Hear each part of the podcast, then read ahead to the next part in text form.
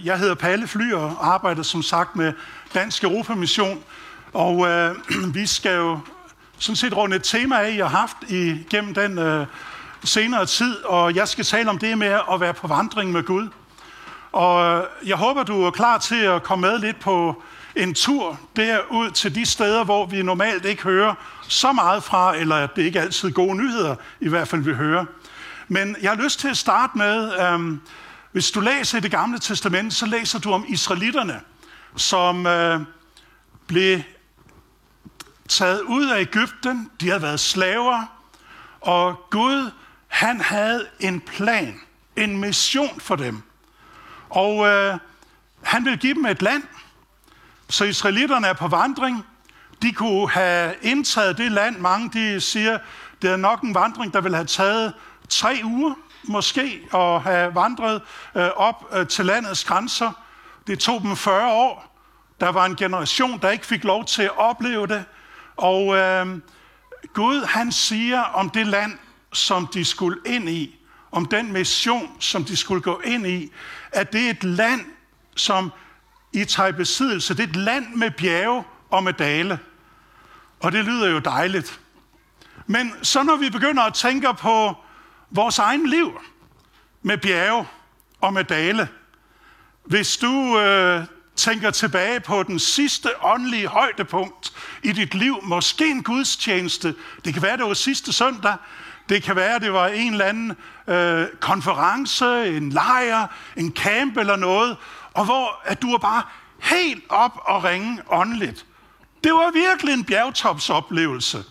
Og så kommer du hjem, og jeg ved ikke, om du har det ligesom mig, at så ringer telefonen, og så tager du telefonen, og så er du bare nede i dalen. Ikke? Fordi det var bare et opkald, du ikke havde lyst til at tage den dag. Og jeg tror, at vores liv, er det ikke rigtigt? Vores liv, det er jo det, men det er også dale. Og israelitterne, de fik lov til at gå ind i et land, som de skulle indtage, hvor der var daler, der var bjerge. Og det vil jeg godt prøve at bruge som bare et eksempel på i den her vandring, fordi vi taler om villigt at vandre med Gud. Og hvad er vi villige til at gøre, når vi er på vandringen med Gud? Og jeg har lyst til at tage jer med ud i verden, hvor at de kristne er, som risikerer forfølgelse. I må meget gerne skifte slide til billedet med et verdenskort på. Og her, der er op mod 90% af alle dem, som ikke har hørt evangeliet. De bor her inden for de her linjer, der er der, fra Nordafrika helt ud til Japan. Og 90% af dem, der ikke har hørt evangeliet, er der. Jeg var for en del år siden, der var jeg i Indonesien, og jeg blev taget ud i junglen af en mand, som var marketingdirektør for Coca-Cola. Og vi går igennem junglen, og vi kommer til den landsby, hvor vi skal være. Det vil sige, at vi hører først lyden af en generator, der står og summer. Det næste, jeg ser, når vi kommer i nærheden af landsbyen, det er et stort skilt, hvor der står, drink Coca-Cola. Jeg tænkte, det var fuldstændig surrealistisk. Kommer hen, og der er en lille købmand. Der er et køleskab. Og han siger, har du ikke lyst til en cola? Jeg siger, jo, det kan jeg godt. Og så næsten som sådan en reklamefilm, så købmanden der, han åbner køleskabet, og der står bare, da-da, Coca-Cola på alle hylder. De er iskolde, og jeg fik min iskolde Coca-Cola. Og jeg sagde til ham, hvordan i alverden kan det være, at vi kan finde Coca-Cola ude i junglen i Indonesien? Og jeg siger, hvor langt er I kommet med at udbrede Coca-Cola? Så siger han der til mig, Palle, hvis vi skal skabe et nyt marked for Coca-Cola i vores land i Indonesien, så skal vi finde en ukendt stamme, som ingen nogensinde har mødt. Fordi vi er alle steder. Og da jeg stod derude i junglen, så tænkte jeg, Jesus, for 2000 år siden, der sagde du til din kirke og bad os om at være villige til at gå ud og gøre alle etniske grupper, alle folkeslag til hans disciple, til hans efterfølger. Vi skulle hjælpe dem til at komme til at tilhøre Jesus. Vi skulle døbe dem, og så skulle vi lære dem alt det, som vi har lært, og alt det, som vi villigt følger Gud i. Men vi er ikke nået i mål. Og det er det, der er billedet der. At 90% af dem, der ikke har hørt evangeliet, de bor steder, hvor at det er svært at forkynde evangeliet. Det er svært for os bare at rejse ud i den form for mission, vi altid har drevet. Men det er også der, hvor at de fleste af de kristne, der oplever forfølgelse i verden, at de også er. Og det er det, der er vores bekymring i Dansk Europamission og vores kald. Det er de unåede, og det er de kristne, som der risikerer forfølgelse. 90% af alle kristne, som der risikerer forfølgelse, bor. Og der, hvis du ser på billedet, der er her med de røde steder her, det er der, hvor vi arbejder. Vi er og i øvrigt også, det er ikke med på billedet, i Nordkorea, men vi er hovedsageligt i den muslimske verden, fordi det er den absolut største blok, der endnu mangler at høre evangeliet. De kristne, der er der. Der er så mange af dem, vi oplever, der er villige. Villige til at vandre med Gud ud til deres egne etniske befolkninger. Der er mange af disse kristne, som siger, her er jeg, Herre. Jeg er villig til at gå. Jeg vil vandre med dig, hvorhen det er. Vi hører i øjeblikket meget om Yemen. De kristne i Yemen er ikke ret mange, da vi skiftede og tusindskiftede. Der kendte man til 5 kristne i hele landet. Så har der været en borgerkrig. Da den startede, var der 1200 kristne.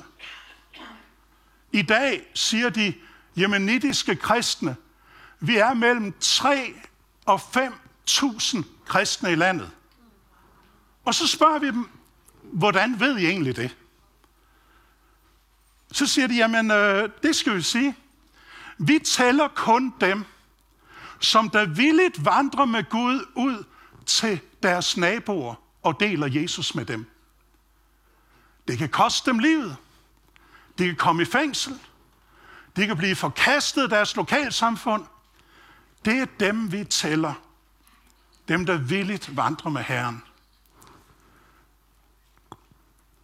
Vi arbejder i de lande, som er lukket for almindelig mission. Og kristne, der risikerer forfølgelse, lad os tænke lidt, hvad er det der med forfølgelse? Vi har sådan et billede af, at det er sådan noget med, at du kommer i fængsel, du kommer til at dø for din tro, og vi kan godt få et indtryk af, at hvis du er kristen i den muslimske verden, så er du forfulgt. Det er ikke sådan, det hænger sammen. Du risikerer forfølgelse. Det er ikke det samme som at blive forfulgt. Hvordan ser forfølgelsen så ud? Jo, den er typisk således, at hvis du kommer til tro på Jesus fra en muslimsk baggrund, så vil du i din familie, hvis og når de finder ud af, at du er en kristen, risikere chikane. Chikane er langt den største del af forfølgelse, der sker for kristne. Chikane, det er, at du for eksempel får at vide, ved du hvad, den der tro, du har fået, den kan du godt pakke sammen med, indtil du gør det, så kan du sidde ude i køkkenet og spise for dig selv. Det kan også være, du får at vide, du bliver simpelthen bare gjort arveløs. Det kan være, du bliver smidt ud af dit hjem. Det kan også være, du bliver smidt ud af din landsby eller din by. Chikane er den allerstørste del af, hvad der har at gøre med kristendomsforfølgelse. Så er der diskrimination. Det, der foregår på arbejdspladsen, det er, at chefen har fundet ud af, at nu er du en kristen. Du bliver ikke forfremmet. Selvom det var dig, der stod lige for, og det var dig, der var kvalificeret. Eller på universitetet. Professoren finder ud af, at du er en kristen, og han dumper dig. Til eksamen efter eksamen. Diskrimination. Og så er det den del, der har at gøre med at komme i fængsel. Og dø for sin tro. I 2020, som er det sidste tal, vi har opgjort, var der omkring 80.000 kristne, der led det, vi kalder martyrdøden. Der døde på grund af deres tro, der blev slået ihjel, fordi de var kristne. Men de er villige til at vandre med Gud. Og de er villige til også at være vidner lokalt. Og det er dem, vi samarbejder med. Dem har vi fokus på, fordi at de er nøgle til, at vi i Danmark kan være med til at opfylde missionsbefalingen. Fordi vi kan. Jo, du kan få en uddannelse, som du kan rejse ud med og arbejde i nogle af de her lande. Men de kan sproget. De kan kulturen. De vil være der altid. De rejser ikke hjem igen. De er der. Og de vil gerne. Og det er dem, som vi vil bakke op, og vi vil gøre alt for at hjælpe. Jeg ved ikke, hvor du er henne i dit liv, om du er på mountaintoppen, på bjergtoppen, åndeligt set, eller om du er nede i den dybeste dal. Men lad os se den næste slide, fordi David, han beskriver også forfølgelse.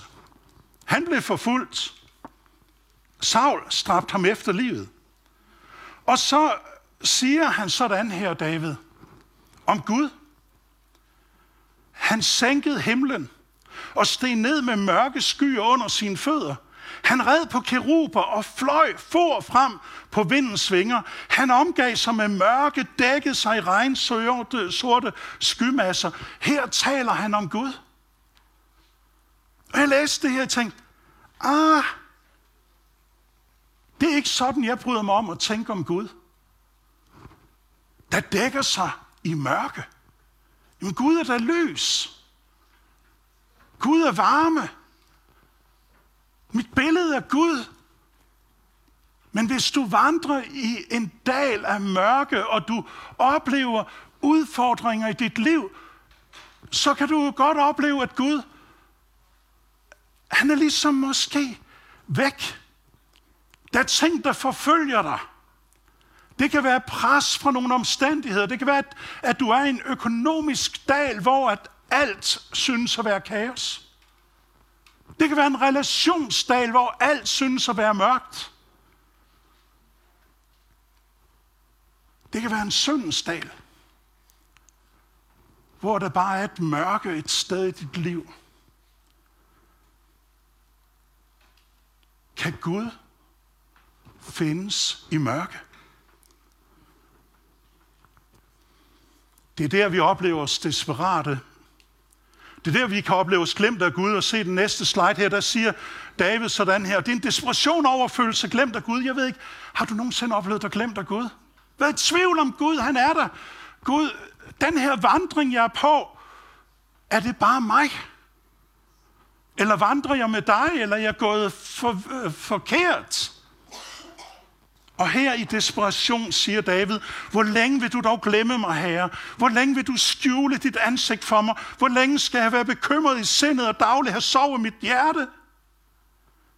Herre, hvor længe skal mine fjender triumfere over mig?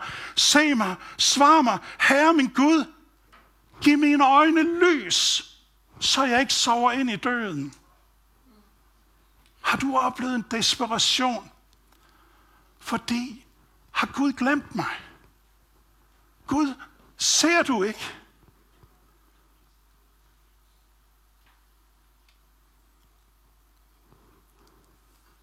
Job, på den næste slide, hans udtalelse om Gud og det mørke, han oplevede i sit liv. Han var jo en lidelsernes mand, holdt op, hvor han fik lov til at lide.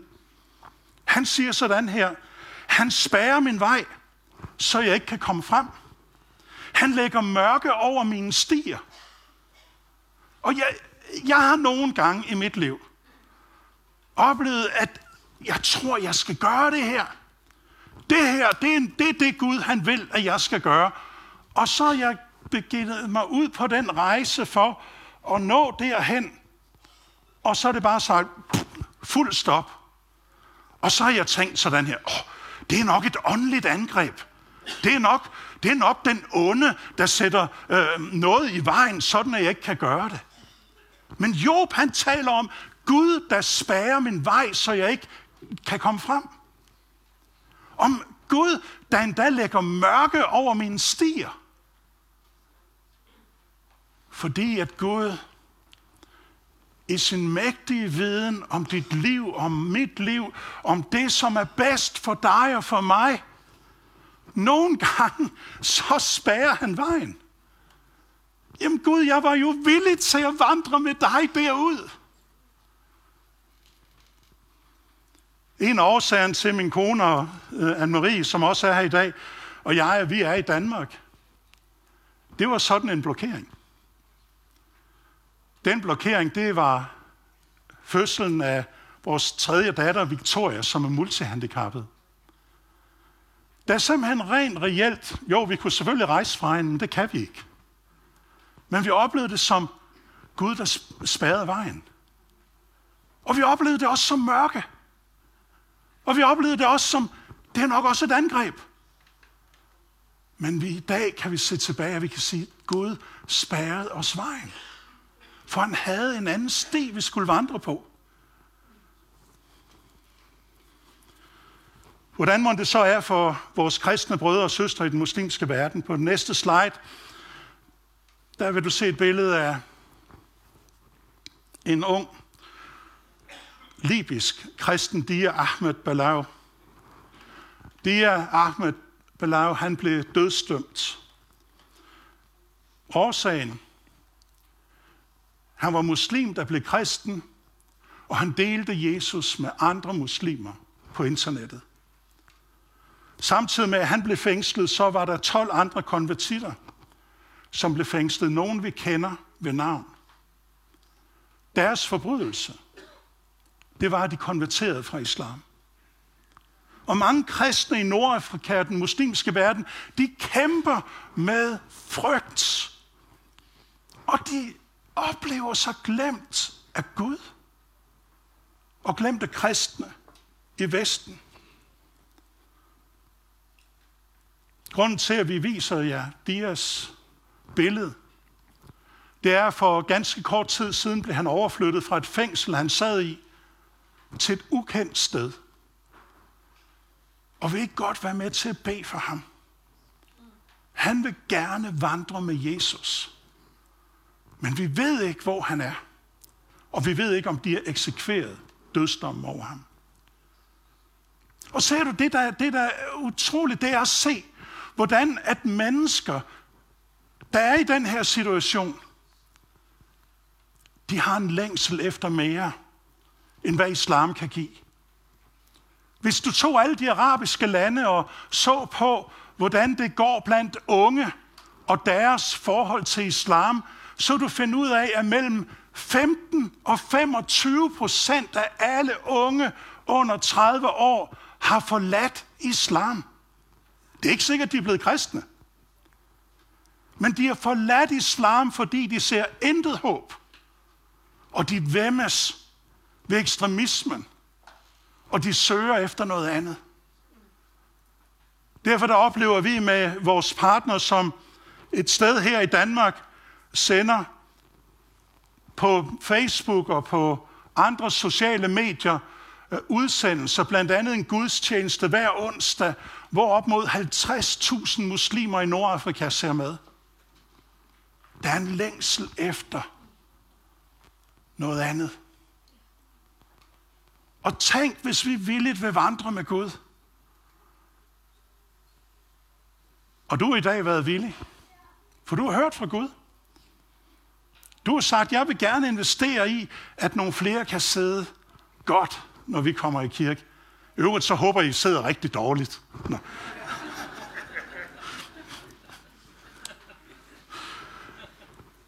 Men det der skisme af at være villig med at vandre med Gud, og så det ikke er bjergtopoplevelser, det er alt sammen.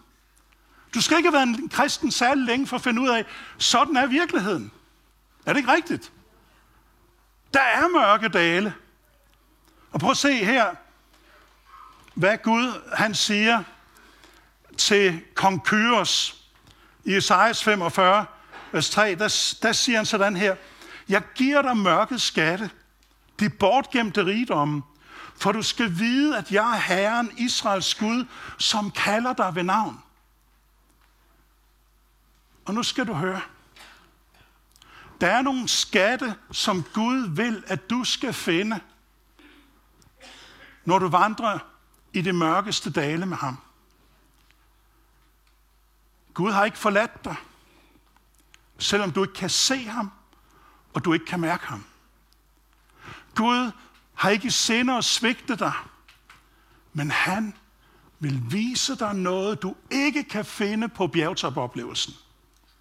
Der er nogle skjulte skatte, som han har til dig. Der er nogle ting, som han har rigdom. Han vil lægge ind over dit liv som en velsignelse. Ikke kun for dig, men som en velsignelse, så når du står med et menneske, der er i den situation, du er i dag, så vil din historie pludselig give mening. Og det, du har gået igennem, vil skabe håb og mening med andre. Kære ven, når du er der, så sig, Herre, jeg vil være villig til at vandre med dig. Og så kalder han dig ved navn. Han kender dig. Du er ikke ukendt for Gud. Han kender dig. Han elsker dig. I salme 139, prøv at læse hele den salme og læs om, hvordan at Gud fra begyndelsen af har altid været hos dig. Der står sådan her, siger jeg, mørket skal dække mig, lyset bliver til nat omkring mig, så mørket ikke mørke for dig. Natten er lys som dagen, mørket er som lyset. Vildt. Dit mørke er ikke mørke for Gud. Det er som den lyseste dag. Han ser alt, hvad der er. Og sikke en trøst at vide det. Kom med mig på en lille tur. Ud til Centralasien. Og i øvrigt, det kan du. Du kan komme med på en rejse til Centralasien i juni måned. Og det kan jeg fortælle dig mere om bagefter. Vi vil ikke sige så meget om det her, og heller ikke stedet, på grund af, at vi også er online. Og det er ikke, fordi vi tænker noget dårligt om jer, der er online. Vi vil bare ikke, at det bliver kendt ud over verden. Vi vil gerne beskytte vores kristne brødre og søstre, der er i Centralasien. Og hvad er Centralasien? Jamen det er jo de her lande, Kasakhstan, Usbekistan, Kirgisistan, Tadsjikistan, Turkmenistan, Afghanistan, og jeg er godt i stand, og så videre.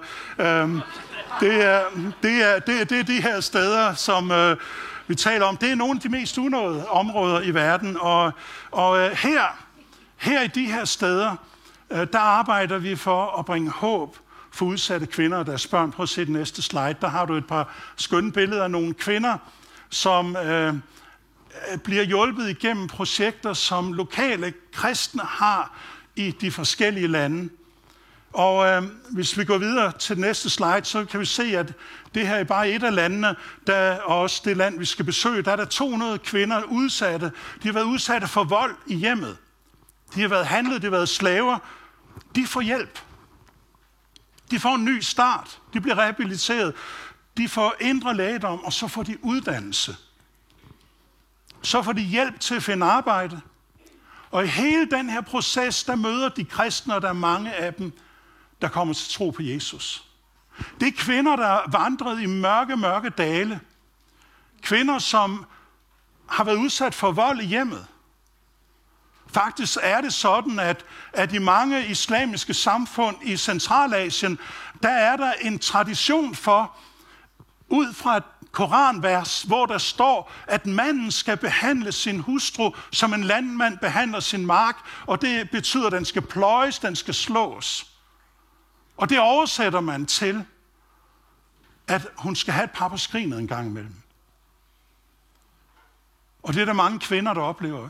Jeg talte med en kvinde på et af krisecentrene, der fortalte, at grunden til, at hun var der med sine børn, det var, at hendes mand sagde, der står jo, at jeg skal få velsignelse, når jeg gør det her, men jeg oplever ingen velsignelse. Det er nok, fordi jeg ikke slår dig nok, og ikke hårdt nok. Og hun vidste, at det ville koste hende livet.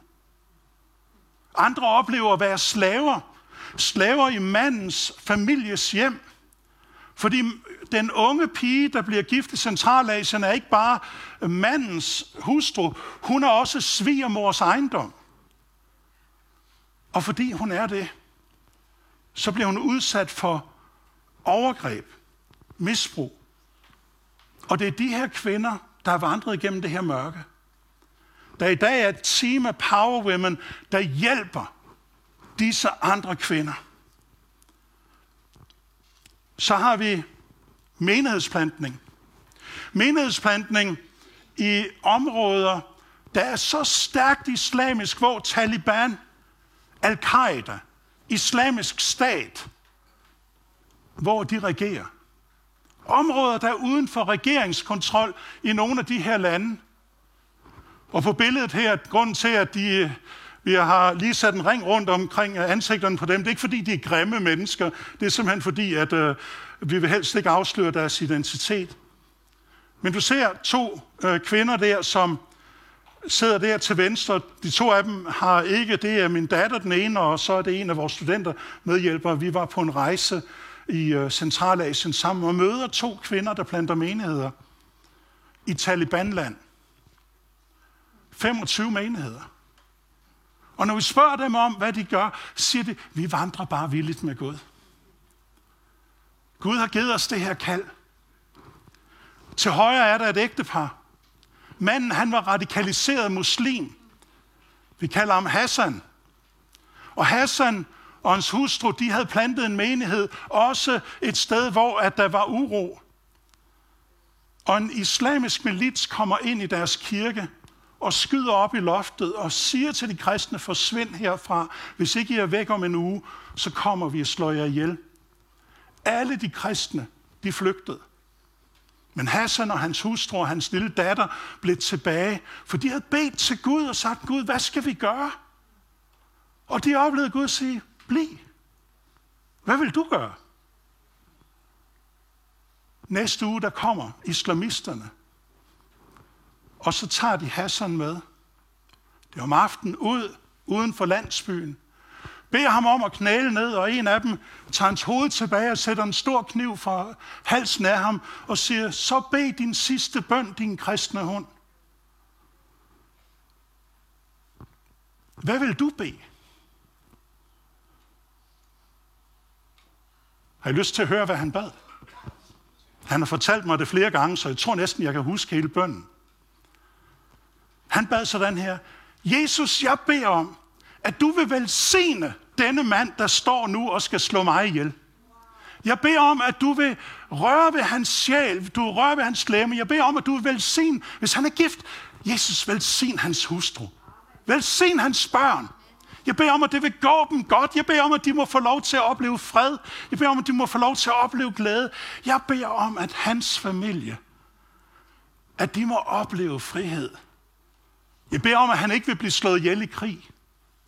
Og så bad han for den enkelte af de her folk, som han kunne i mørket se stod omkring.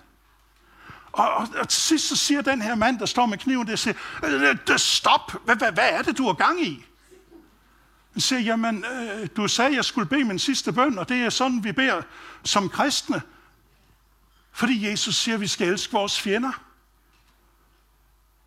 Vi skal gøre godt mod mennesker, der gør ondt mod os. Det er også en del af den villige vandring med Gud. Og så siger kommandanten, lad ham gå. Vi kommer igen næste uge, hvis ikke I er væk, så slår vi dig ihjel.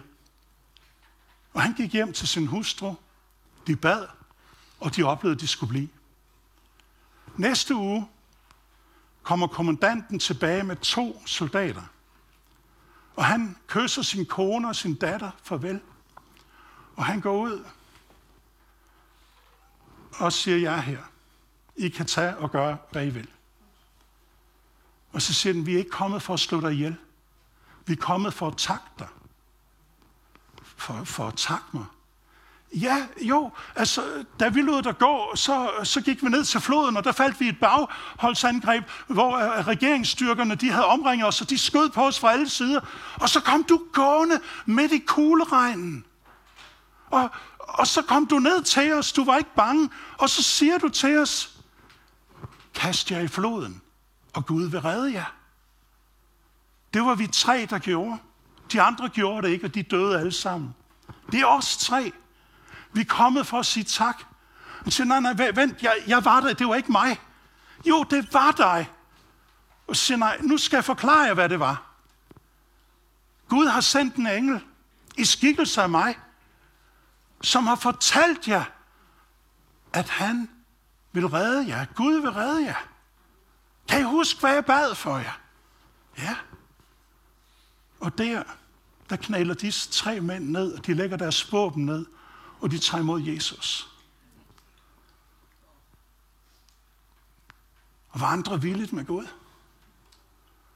Find skatte i det mørkeste, dybeste mørke. Rigdomme. Og i dag, der planter han menigheder i land, hvor at islamismen er voksende. Dale, det er uundgåeligt i dit liv. Peter, han siger sådan her. Næste slide, I kære.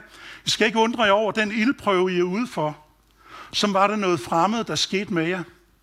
Men glæd jer, når I deler Kristi lidelse, så I også kan juble af glæde, når hans herlighed åbenbares.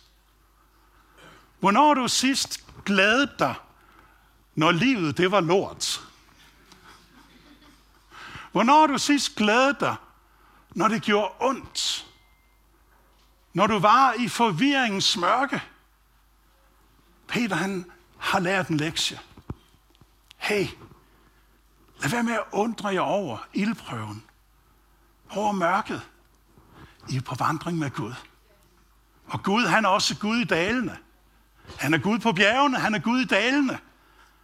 Og det land, vi skal indtage, det liv, vi skal indtage og leve for ham, er et liv fyldt med dale og fyldt med bjerge. Og det synes som om, at det meste foregår i dalene. Er det ikke rigtigt? Det er derfor, vi har brug for at mødes om søndagen. Det er derfor, vi har brug for at være sammen med andre kristne i gruppefællesskaber. Det er derfor, vi har brug for hinanden. Fordi vi alle sammen er på vandring igennem mørke dale. Enten er du på vej ind i en dal, eller så er du på vej ud af en dal, eller du er midt i dalen og tænker, at hvilken vej er det her? Og ser du, David han siger sådan her i salme 23, selvom jeg går gennem mørkets dal, så frygter jeg intet ondt, for du er hos mig, Gud. Job han siger, han afslører det dybeste mørke og bringer mulmet frem i lyset, fordi at mørke er ikke mørkt for Gud, det er lys. Og Jesus siger, jeg er verdens lys. Den, der følger mig, skal aldrig vandre i mørket, men have livets lys. Kan du tænke på nogle mennesker i Randers, der har brug for livets lys? Jeg kan tænke på mange i Randers. Jeg kan tænke på dem fra muslimsk baggrund og tænke, hvem skal skabe relation med dem? Hvem er villig til at vandre med Gud og skabe venskaber med muslimer? Hvordan skal vi gøre det? Det er en af de ting, vi bekymrer os om lokalt i Dansk Europamission. Det er at kunne hjælpe og træne kristne til at skabe relationer og venskaber med muslimer. Og vi skal ikke opfinde den dybe tallerken. Det har englænderne gjort for os. De har skabt et kursus, der hedder Venskab Først, som vi kører over hele landet. I øjeblikket kører det i en folkekirke på Amager, hvor der er 20 kristne, der mødes for at lære, hvordan bygger jeg relation med mine kristne, eller med mine muslimske naboer, eller kolleger, eller hvad det er. Og vi har brug for opmuntring til at forstå, hvad er det, der skal til. Det her kan du høre lidt mere om bagefter. Jeg vil også gerne invitere dig med til et program. Vi har en inspirationsdag, vi har i Odense i marts måned, hvor vi gerne vil hjælpe dig til at begynde at bede for muslimer, du kender. Rundt omkring i landet mødes kristne for at bede for muslimer, de kender. Muslimer i deres by. Og ved du hvad, de oplever bønnesvar. I København har jeg igennem det sidste år oplevet 3 tyrkiske muslimer, som der er kommet til tro, ikke gennem mig, men vi har bare bedt for de tyrkiske muslimer, og Gud han har mødt dem. Men det kan være, at du også sidder derhjemme Måske er du online, eller du sidder her, og du tænker, hvad med mig? Den dal, jeg er i, den sidder jeg fast i. Jeg vil gerne bede sammen med dig. Det kan være, at du sidder her og tænker, jeg ved ikke, om det mørke, jeg er i, er fordi, at jeg bare ikke har fundet vejen. Og Jesus, han siger, han er vejen. Han er verdens lys. Han siger, den, der skal vandre med mig, skal aldrig vandre i mørke, men have livets lys. Jeg vil gerne spørge dig i dag, har du brug for at sige, ja, Jesus, her er jeg. Jeg er villig til at vandre med dig, måske for allerførste gang i dit liv. Måske har du ventet på, at alt skulle blive anderledes i dit liv, for at du ville kunne tro på Gud. Men i dag har du oplevet, at det er lige netop i dit mørke, du skal begynde at tro. Det er lige netop i dit mørke, du skal lade Jesus blive dit lys. Og jeg vil rigtig gerne bede sammen med dig for det. Og for dig, der er online, du kan bede med på den her bøn. Og hvis du aldrig har bedt den her bøn før, så gør det. Og hvis du siger ja til Jesus, så tillykke. Fordi så vandrer du ikke alene igennem dit liv, og ej heller mørket. Lad os bede sammen. Du kan bede sådan her. Jesus, du kender mit mørke. Du kender min tvivl.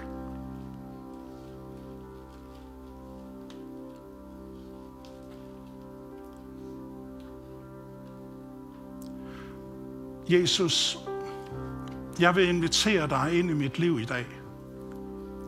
Du siger, at du er verdens lys. Jeg beder om, at du vil lyse op i mit mørke. Jeg beder dig om, at du vil tilgive mig, at jeg har forsøgt at vandre igennem mørket selv. Herre, jeg har ventet på bedre tider for at sige ja. Men i dag, Herre, i mit mørke, der siger jeg ja til dig. Jesus, tak, at da du døde, der tog du mit mørke. Du så min synd, min skyld, min skam. Du bar endda min sygdom. Herre, det vil jeg takke dig for i dag. Jeg beder dig om, at du vil komme nu og lyse op det mørke, der har været i mig, så jeg villigt kan vandre med dig. I Jesu navn. Amen. Amen.